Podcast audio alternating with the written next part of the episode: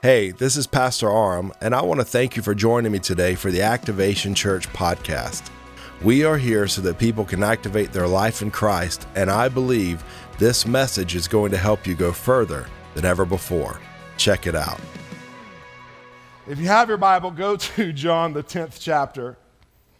We're going to read a few verses and then hop into our discussion for this morning. But John 10:10 10, 10 says, The thief comes to steal, kill, and destroy.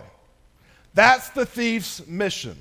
He wants to steal, he wants to kill, he wants to destroy. He wants to remove the things that God has made available for you. He wants to come in and remove them from you. He knows that you were created with a purpose in mind. Did you know that? Before God formed you in your mother's womb, He knew you and He called you, and you have a purpose, and that's what the devil's after. People think, oh, he's, he's just after my show. He's after more than your soul, He's after your purpose, because if you walk in your purpose, you destroy His kingdom. Are you following what I'm saying? So the thief, the thief, the thief comes to steal, kill, and destroy. He's always wanting to remove something from me. But Jesus says, I have come that they may have life and that they may have life, I like to say, more abundantly. That means it's overflowing. John 10 11, he says, I am, here it is, the good shepherd. I love that he throws that in front of shepherd. I'm not just a shepherd. I'm not only the shepherd, I am the good shepherd. Some of you need to know today that God is good, He loves you, and He wants to bless you. Some of you grew up with such a religious mindset that you think that God is this ogre who's looking for you to make a mistake so that he can squash you and make an example of you. And that's not who God is. He loved you enough to leave the comforts of heaven. He suffered so that you don't have to suffer. He died so that you could have eternal life. He's a good God. He loves you and he wants to bless you. Jesus says, I am the good shepherd. The good shepherd lays down his life for the sheep. He who is a hired hand and not a shepherd, who does not own the sheep, sees the wolf coming and leaves the sheep and flees. And the wolf snatches them and scatters them. He flees because he is a hired hand and cares nothing for the sheep. But guess what? I am the good shepherd. I know my own, and my own know me. Jesus knows you. He knows what you're going through, and He cares. He knows you, He says. He says, I know my own, and my own know me, just as the Father knows me, and I know the Father, and I lay down my life for the sheep. And I have other sheep that are not of this fold, meaning they're not from the house of Israel but I must bring them also. And they will listen to my voice, so there will be one flock with one shepherd, no longer Jews and Gentiles, but one people through Christ, one family, one flock. Verse 17 For this reason the Father loves me, because I lay down my life for the sheep. I want you to get that. For this reason God loves me the Father loves me because I lay down my life for the sheep that I may take it up again. No one takes it from me, but I lay it down of my own accord. I have the authority to lay it down, and I have the authority to take it up again. This charge I have received from my Father. I love that part. Nobody took Jesus' life, He laid it down. Nails did not hold Jesus to the cross. His love for you kept him there, and he endured the pain, the shame, and the suffering so that he could bring you into his family. He says, I lay my life down. Are, are you getting that? I want that to settle in. At any moment, he could have come off that cross. Did you know that? At any moment, he could have called for legions of angels to come and rescue him, and they would. At any moment, he could have had a cross thought, and everyone would have been obliterated. That's why I would be a terrible Jesus. Be thankful that Aram was not your Savior, because the first person that spits on me, and I know I've got the power to obliterate them, you're dead, baby! Pillar of salt. you know what I mean? Like I would have been strutting and showing my stuff. And people were like, What sign do you give that you're the Son of God? Pillar of salt. you know, that would have been my go to. Everybody would be pillar of salt, you know. but Jesus, Jesus laid down his life. He received the suffering. He received the shame. He laid down his life and then he showed us how God he is by taking it back up again. He's a good shepherd. Turn to the person next to you and say, He's a good shepherd. That's a very comforting thought to me to know that I have a shepherd and he's a good one. To know that I have somebody who is leading me, feeding me, guiding me and protecting me is very comforting to me because I know that if I was left to my own demise, there sure would be demise. So it's, it's comforting. There's security there in knowing that I serve a God, I know a God, I follow a God who is in control. There's nothing outside of his hand, in other words. I was thinking about it earlier today that I may not know what tomorrow holds but I do know who holds tomorrow. And that may seem cliche, but I take solace in knowing that God is in control, that He is ordering my steps, He is leading me to the place that He would have me to go. A few years ago, I got like really into blankets. I know it's weird, right? And it wasn't just any blankets, it, it was these little throw blankets that were buffalo check. I didn't even know what buffalo check was until I got the blanket. But apparently it was like the rage that year, buffalo check. So I was like, I got to get me some blankets. And I would find these buffalo check blankets on sale for like $3. And there was just something about me that if I saw it, I had to buy it. My wife didn't understand it, but she likes throw pillows. I like blankets. You know what I'm saying? And so eventually, uh, a couple years ago, she got me this, this blanket.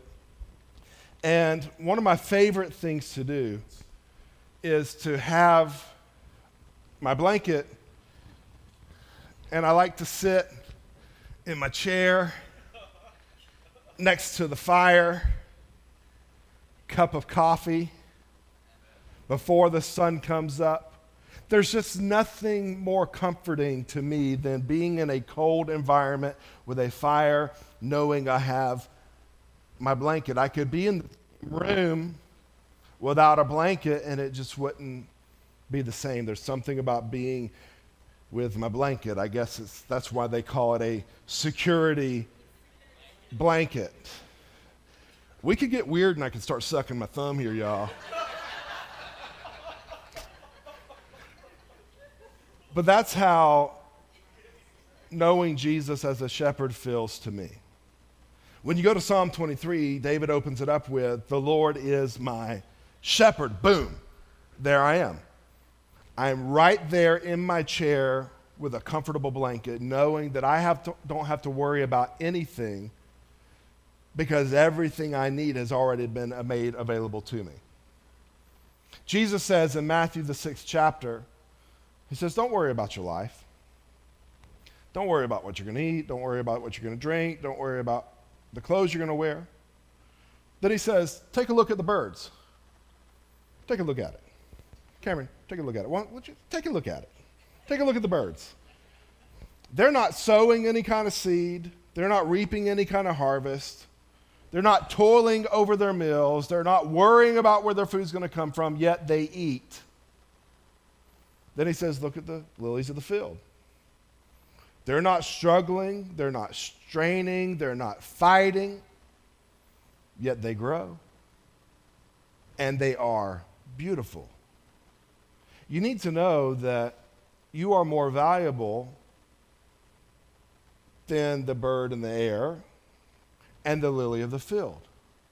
And if God can take care of them, don't you think He will take care of me? So, what am I worried about? Jesus says, Don't worry. You know what you do need to do? Seek first the kingdom of God and His righteousness. Then everything that you need will be added unto you. What's He saying? Follow the shepherd, and the shepherd will get you what you need. That's what's so beautiful about sheep. All they got to do is be sheep. There is no other responsibility for the sheep, David, other than to be a sheep. To walk around and bah, bah, that's the only thing it has to do. Storms come, troubles come, predators come. The sheep don't care because the sheep has a shepherd. And he knows that the shepherd will take care of them in every aspect of their life so they don't have to worry. You know, the, the number one cure for worry is this. I'm going to give this to you. And I should charge you big bucks because your therapist, your therapist would charge you way more and not even give you this answer. The number one cure for worry is this not to have worry. Think about that. the number one cure for worry is to just simply not have worry. And the way I can deal with my worry is by understanding that worry is a thief. It adds nothing to me and steals everything from me. If, if you go back and look at the past two or three years of our life, you will see how devastated people have become over that one word worry. I know people who used to get out and about and live their life and do their hair and get their nails done, and now they live like a hermit. They're so fearful of losing their life that they just gave it away. Why? Worry. Now, I'm not talking about not having wisdom. We have to have wisdom. But I can't live with worry. And the way I deal with worry is by knowing that I have a shepherd who is taking care of me. That's why he says, don't worry about anything, but always pray about it. Why? Because prayer has the power to change things. Worry changes nothing. Do you, are you getting that? I've dealt with worry in my life. I've also seen God work. And now I can look back on the moments that I worried about and see how God worked them out, and I can go, why was I worried about that? What I'm trying to do is I'm trying to go back there and pull that into my now about the things I'm worried about and knowing, okay, this seems like a big deal, and it is, but I have a good shepherd, and I believe that he is going to take me through this moment. The Lord is my shepherd, I shall not want. The entire passage is hinged on that, that the Lord is my shepherd. If you are your shepherd, you're in trouble. Just side note, did you know I, I heard somebody say the other day, and I can't prove this, but I heard someone say it on the internet, so it's got to be true. that sheep Sheep, if they are in a pasture, they will eat all the grass. Once the grass is gone, if they do not have a shepherd to lead them out of that field, they will remain in the grassless pasture until they start eating their own feces and die. I don't know if that's true, but it's a really good image when you think about the fact that we are sheep, and if we don't have a shepherd, we're in trouble. And if we try to shepherd our own life, we're in real trouble. I mean, how many of you have like shepherded your own life and it's like turned out really, really good for you so far? Zero. Why? Because we all need a shepherd. The good news is we have one and he is very good at his job. Turn to the person next to you say he's very good at his job. So the Lord is my shepherd, I shall not want. Everything that I have need of, he's already made available to me. That shall not want, people, always, you know, someone asked me one time, what does it mean when it says shall not want? It means you're not going to have any lack in your life. and I believe that way. I was telling the gentleman earlier this morning if there is something in the Word of God that I am not experiencing in my life, I do not say, well, God's Word does not work. I say there's something wrong here. There's something I need to examine here. There's some kind of principle that I'm not being obedient to because God's Word will always work. You just have to learn how to work it. Turn the person next to you say, learn how to work it.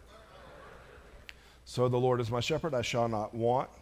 He goes on to say that he restores my soul.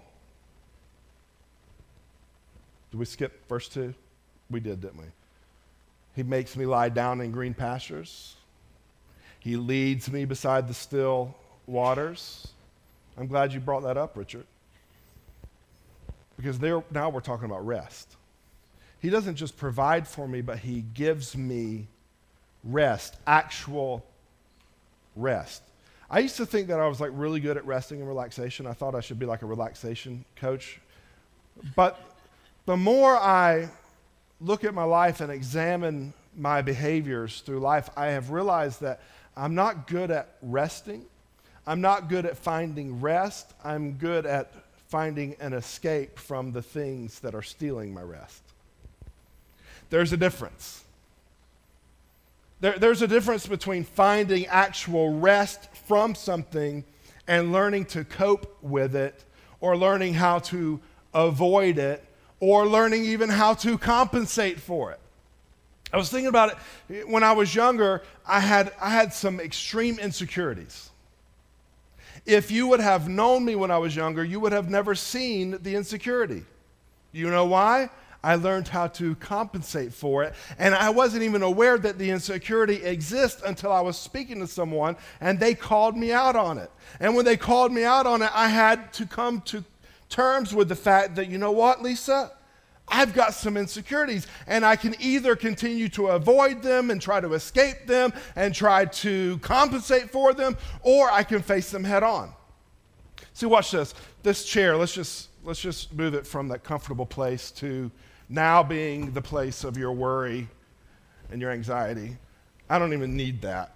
I'll just skip verses where I want to know. But just so that's my problem. This is my worry. This is my fear. This is my insecurity. Whatever it is, whatever it is that's got you all bound up. And there, there could be a, a multitude of things. What we do a lot of times in life is we avoid it. We try to figure out a way around it. I don't want to look at it because if I don't look at it, maybe it will disappear. Here's the problem it will never magically disappear. So there's a lot of different things that we do to try to cope with it. It could be relationships, it could be substances, it could be new jobs, new homes, new this, new that, new city. All these things that we do trying to avoid this. The problem is, this is not going to disappear by trying to escape it or trying to avoid it. What I have to do is, I have to have the courage to face it. So when the Bible talks about Jesus giving us rest, he's not showing us a way to escape our issue. He's giving us the ability to have overcoming power over the thing that is trying to keep us stuck. The thing that we are trying to run from, God is saying, I want you to take it out. If you go to 1 Kings, the fifth chapter, there's a phenomenal story about King David handing over the kingdom to Solomon. The Bible says that when Solomon took the kingdom, he had no enemies, he had no battles, he had no adversaries. You know why? Because his father David dealt with them.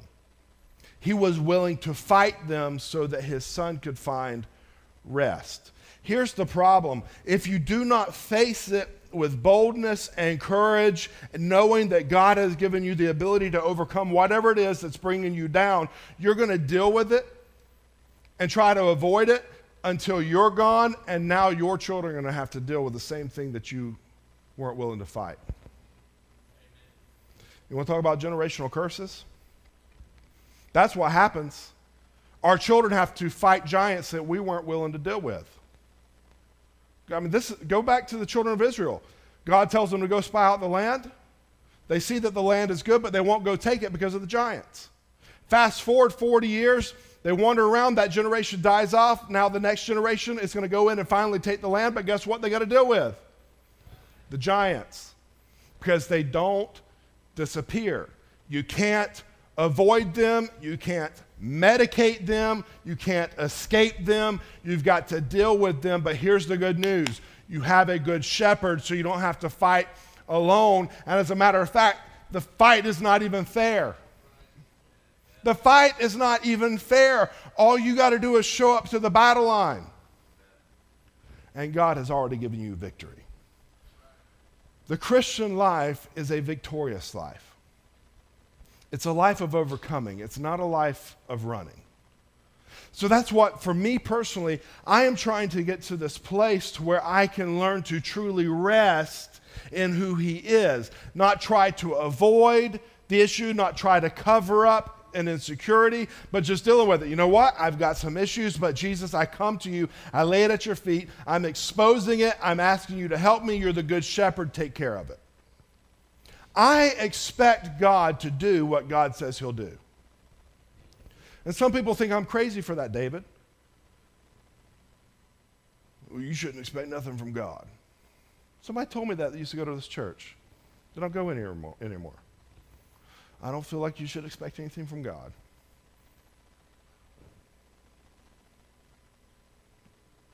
Without faith, it's impossible to please God. What is faith? At the core, it's expecting God to be God. How many of you expect Jesus to save your life when you say, Father, forgive me of my sins? You expect that? Why? Shouldn't expect anything from him.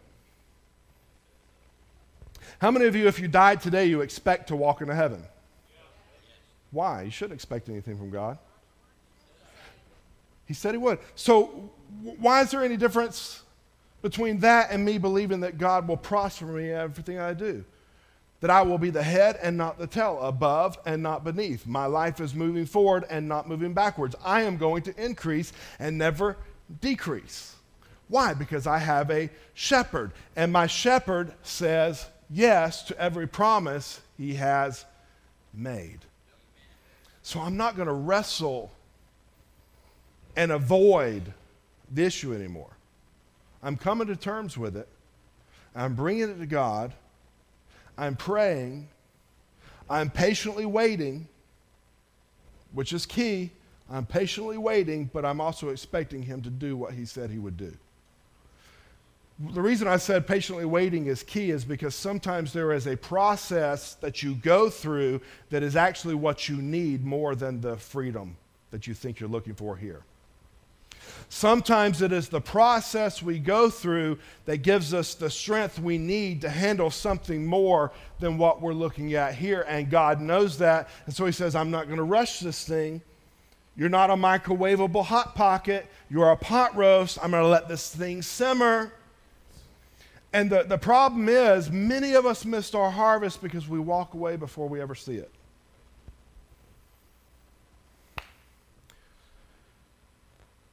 We're not willing to wait. It says, in due season. Do not get weary in well doing, for in due season.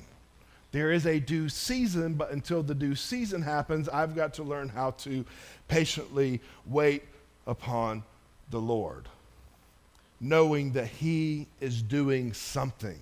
That, it goes back to that blanket. That's why I can be comfortable, even when it doesn't make sense. I could stand here for hours and talk to you about things I've walked through in my life, things that I've seen happen in my life reasons that I should have given up, reasons that I should have walked away, reasons that I should have backed down in fear, but just something within me said, stay and watch God move. And I've seen him be the good shepherd too much to walk away now. Because every time he shows up, every time he does what only he can do. Today is your day to stop avoiding. Today is your day to start waiting on God to move. Turn to the person next to you and say, He's my shepherd. So that was verse 2. He led me beside the still waters. Richard, you're welcome. He restores my soul. He leads me in paths of righteousness for his name's sake. So we see now that he's not only protecting me and giving me rest, but he's also leading me. I was thinking about the Good Shepherd. Really, if you take all of the I am statements, you could almost put the Good Shepherd at the top of them, and all, of them would fall in line because the bread of life, the shepherd feeds. The, the light of the world, the shepherd leads. But the, the cool thing is, he doesn't just make known to me the path of life, he helps me walk it out. You need to know that about our belief system. We're not just believing that there's a better way, we're believing that there, there is a good shepherd that shows us how to walk it out and actually gives us the ability to do it. He doesn't just leave us on our own, He's leading us, He's guiding us, He's intimate with us, He has relationship with us, He has fellowship with us. My steps are being ordered by Him. My path is being directed by him because he's my shepherd. He leads me into paths of righteousness for his namesake. Now, where are we? The valley? The valley of the shadow of death shows us the rhythm of life.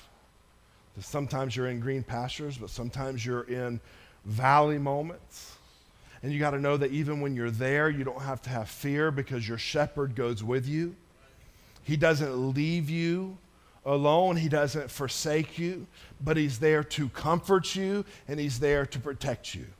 And I love that about Jesus. He's tender enough to comfort us, but He's bad enough to protect us. That's why Revelation, you see Him as the lamb and the lion. Shows that He's tender with his sheep, that he's understanding. He sympathizes with our weakness, but he's strong enough to do something about it. I was thinking about my grandfather the other day, and some of y'all never knew my grandfather, some of you knew him. He was one of the most tender, gentle men that you would ever meet. But he was also a bad, bad man. He was a monster back in his day. I don't, know if, I don't know if you've ever noticed how big my hands are, but my grandfather had some massive hands. He was a big man. And one day, when my dad was in school, there was a PE teacher that thought it would be fun to make sport of my dad and to pick on him. My dad starts skin. PE teacher thought, you know, it'd be fun make sport of this kid. So he picked on my dad, got rough with my dad. My grandfather found out. My grandfather came up to the school, took the PE coach back into the back offices. That's all we know. Until the PE teacher comes out, walks up to my father, apologizes, and never messes with him again. We don't know what happened behind tough doors, but he was tender enough to love his son, but tough enough to deal with the issues. Jesus, our good shepherd, he is tender enough to comfort us, but he's tough enough to deal with the issues that we're facing. So I don't have to fear. I don't have to fear. I don't have to fear. God has not given us a spirit of fear, but of power, love, and a sound mind. I don't have to deal with fear because fear doesn't come from God. But I will have to face fear. I will have to resist fear. I will have to trust that He is a good shepherd when it doesn't look good. I will have to trust that He's ordering my steps even when I have to walk into the places I don't want to go. See, some people will walk away from their faith because they feel like God turned their back on them because they're in a situation that Sunday school didn't prepare them for. Guess what? There is a real life out there. There is a real enemy out there that wants to kill, steal, destroy. You're going to walk through some valleys. You're going to walk through some tough times. You're going to walk through some pain, but it is okay because you have a shepherd. And if you'll keep on moving and not camp out in the valley, you'll get to where you need to be. Even though I, even though I walk through, I walk through, I walk through. I don't camp out. I walk through. I keep on moving. Even though I walk through the valley of the shadow of death, I will fear no evil. Why? Because your rod, your staff, they comfort me. You prepare a table before me in the presence of my enemies. I love that. The enemy's going to have to sit there and watch me eat the good things of God. The enemy that thought he would destroy my life with sickness is going to have to sit there and watch me eat the health of God, the strength of God. The enemy that thought he was going to destroy my mind is going to have to sit there and watch me eat the peace of God. The enemy that thought he was going to have me in depression for the rest of my life is going to have to sit there and watch me feast on the joy of God. He prepares a table before me in the presence of my enemies. He anoints my head with oil. My cup overflows. My cup overflows. There it is, John 10 10. I have come that you may have life abundantly.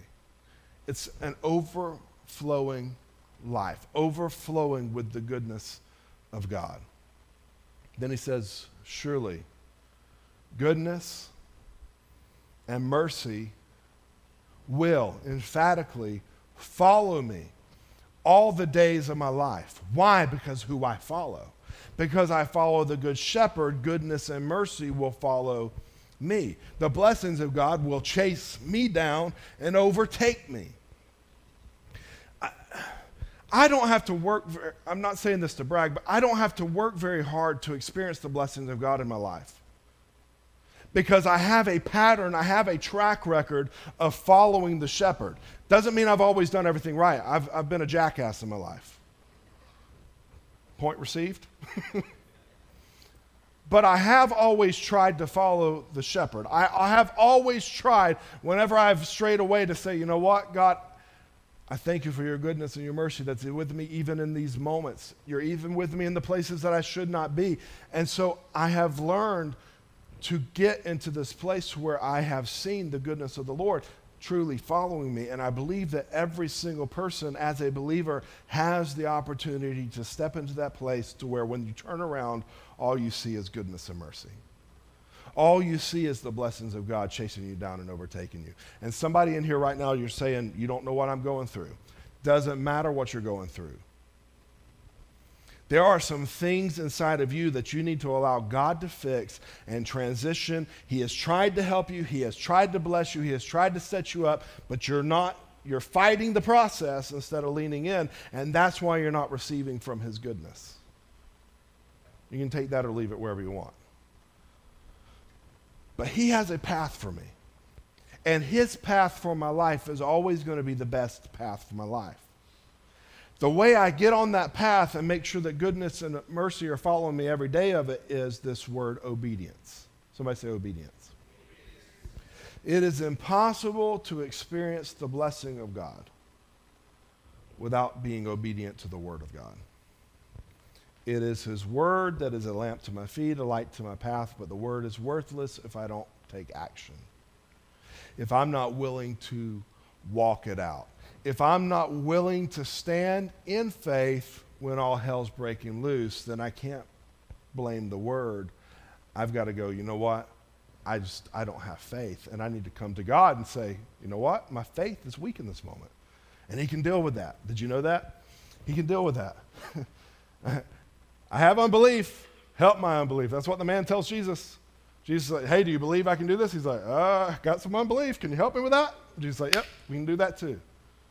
It's all about presenting everything to God as your good shepherd, allowing Him to love you, allowing Him to comfort you, allowing Him to protect you, allowing Him to lead you, allowing Him to take you into every good place that He has for you. I have a good shepherd. And because of that, I don't have any need. Needs present themselves Richard, I've seen God show up in every need. I've seen him respond every time. What is it that you need today? Those watching online, what is it that you need today? The question is can the shepherd do something about it? I believe that he can. And not only do I believe he can, I believe that he desires to.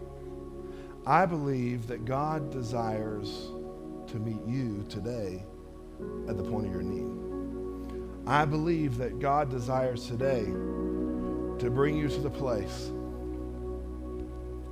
that you've been avoiding, that you've been trying to escape. And I believe that He wants to comfort you there and give you the power to overcome.